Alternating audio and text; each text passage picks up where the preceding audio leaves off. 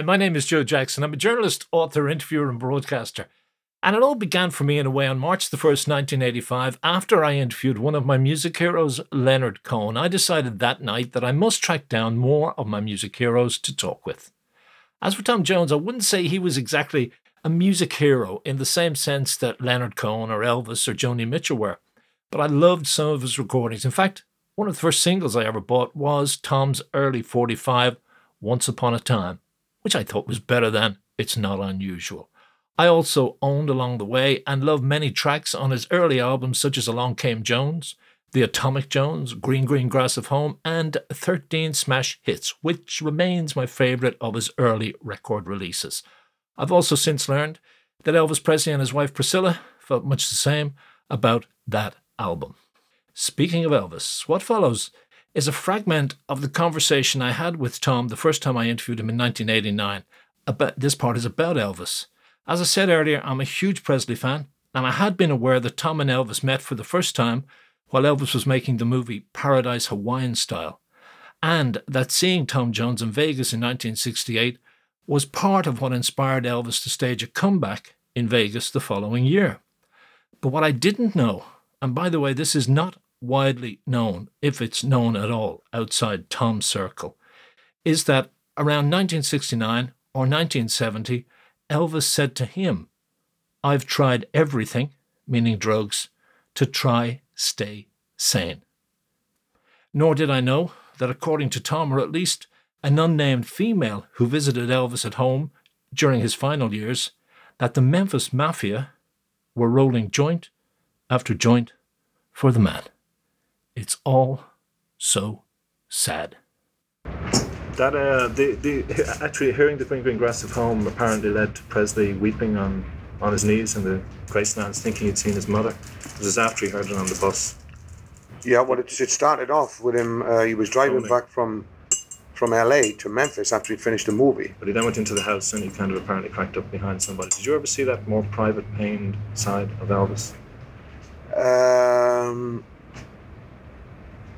Tortured. I, I could see there was something wrong with him. That there was that he wasn't uh, completely.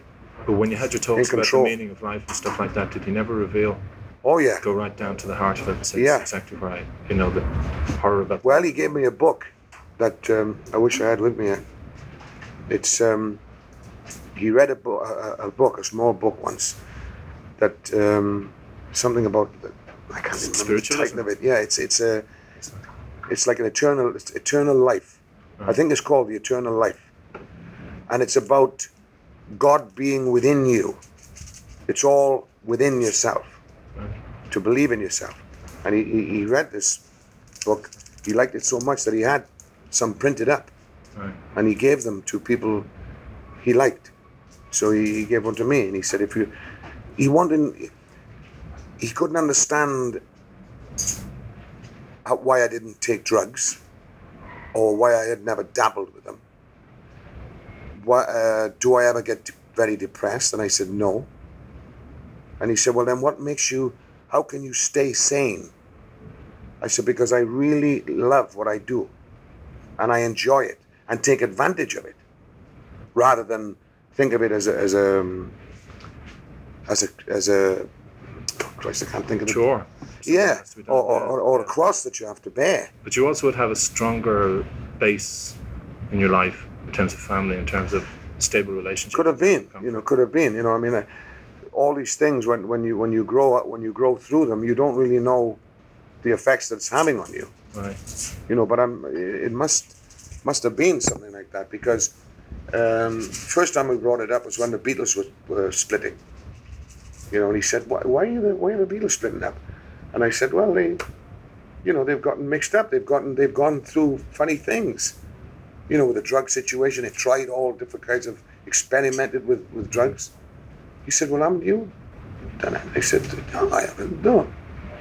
And he says, "Look, I have done everything imaginable to try and keep sane." Which to me was was strange. I've nearly gone mad trying to stay sane. Exactly. Exactly. And he said he had done everything. He had tried it.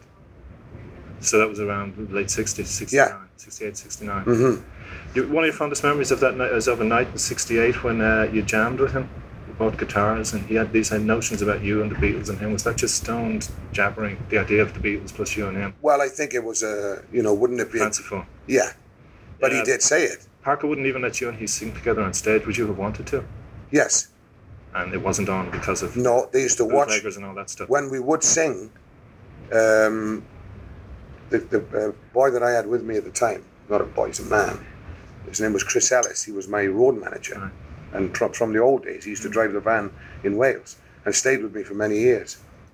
When we were in Hawaii, and we were jamming in the suite, he slipped a cassette Right. on, and Joe Esposito walked over and knocked it off. So you don't have any tape yourself of those No, you, they, they wouldn't allow it, and they, they were always very uh, Right. funny with cameras too, even if we were sitting around. So it was, uh, Esposito's home movies have shots of you and him, don't they? but they, they're his movies, you see. and stills, a couple of stills in there. That's right. And when they were taking the, the cine, uh, because there was some footage on us in Hawaii, Yeah. we were on the beach, Mm. we were at the pool, you know, we were c- comparing moves by the pool. You know, he was giving it this, I was giving it that. I mean, there's, there's some there's some funny stuff. yeah. And he said, "I'll let you have it. As soon as we get it developed, he says, I'll send you." Co-. I never had it. But they're now on sale publicly. Yeah. Well, I said to Esposito, "Where's the The rest of it. Where's the film? Yeah, but where is it? I don't know. He said, uh, you know, this was just after. I don't know what happened to it, but they did have it. Because then Priscilla called me up and she said, um, I, I'm putting together home movies and you're on some of it in Hawaii and I have to have it as a release. It's reported that you that you and Sinatra sat down once and finally tried to help Elvis ease the drug habit which killed him. Why did you never? Well, Frank Sinatra um, said to me, have you, have you called Elvis? I said, I've tried to get through. They wouldn't let me through So this When was near the end, was when he was in hospital. Right. And uh, he said, "Well, I got through to him." And and I said, "Well, I couldn't." I said, I, and I'd called from London. I was living in Weybridge at the time. And I told them where I was, but I don't think they believed me. Right. And they wouldn't even admit that he was in the hospital. But I know he was. But Sinatra got through. Whatever. But I didn't talk to anybody before that. I just called the hospital, you know, right away. And Frank said, you know, he's, he's in a bad way. And, you know, we could, you should, you should call him. He said, get to him and, and talk. He said, I tried to talk to him. He said, you try. So you couldn't really do anything. I couldn't. I used to try to. You know, I mean, I would try, but he wouldn't. He would never admit. You know that the only time, well, twice he admitted was when he said I, he tried everything.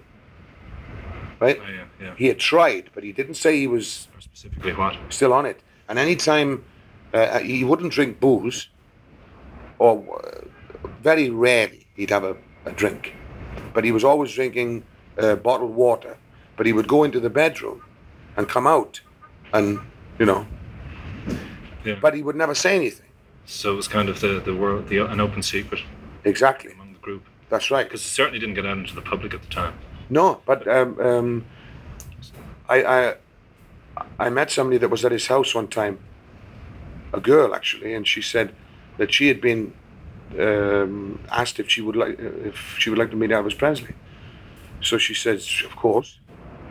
And uh, she, it was in Hefner's house in in uh, Chicago. She was a a model, and because she said, you know, I, I just saw Elvis Presley. What, what a sad state he's in. And I said, well, what do you mean? And she said, well, I was asked if I'd like to go to his house. And she said, he's sitting there, he's overweight, and they're rolling one joint after another for him. And I thought, how the hell do you see this? Right? And I'm with him, yet he would not smoke a joint in front of me. He wouldn't, you know what I mean? Well, maybe he had an image to maintain in front of you. Maybe so. Your arrival. And he knew, I mean, I'd expressed my feelings about drugs. About the whole drugs culture. Yeah. Yeah. So he stayed away from it. you were also known to shout though, "Get on with it" when he started rambling on stage. I mean, Yeah. he must have times got pissed off with the whole thing when he did his forty-minute monologue on karate. Well, yeah, I would, you know, I would, I would G him up a bit, you know, and say, hey. Yeah, but but But you could only go. I never wanted. so far. Yeah, I never wanted to upset him, Right. so I would do it sort of tongue in cheek. Do you now wish you should have? You could have got there and grabbed him by the shoulders, or, or give a punch to the guys who were rolling the joints and keeping them. I think I could have. I, up. I think I could have done something. I think, Yeah. When it was too late, I thought, Jesus Christ, you know, I mean, the man might have been reaching out and just didn't know who to to reach to. Yeah. Hi, Joe Jackson here again. I thank you for listening to this edition of the Joe Jackson Interviews podcast. And if you want to read some of the Tom Jones articles I wrote out of that chat and our two or three subsequent meetings, check joejacksoninterviewer.com.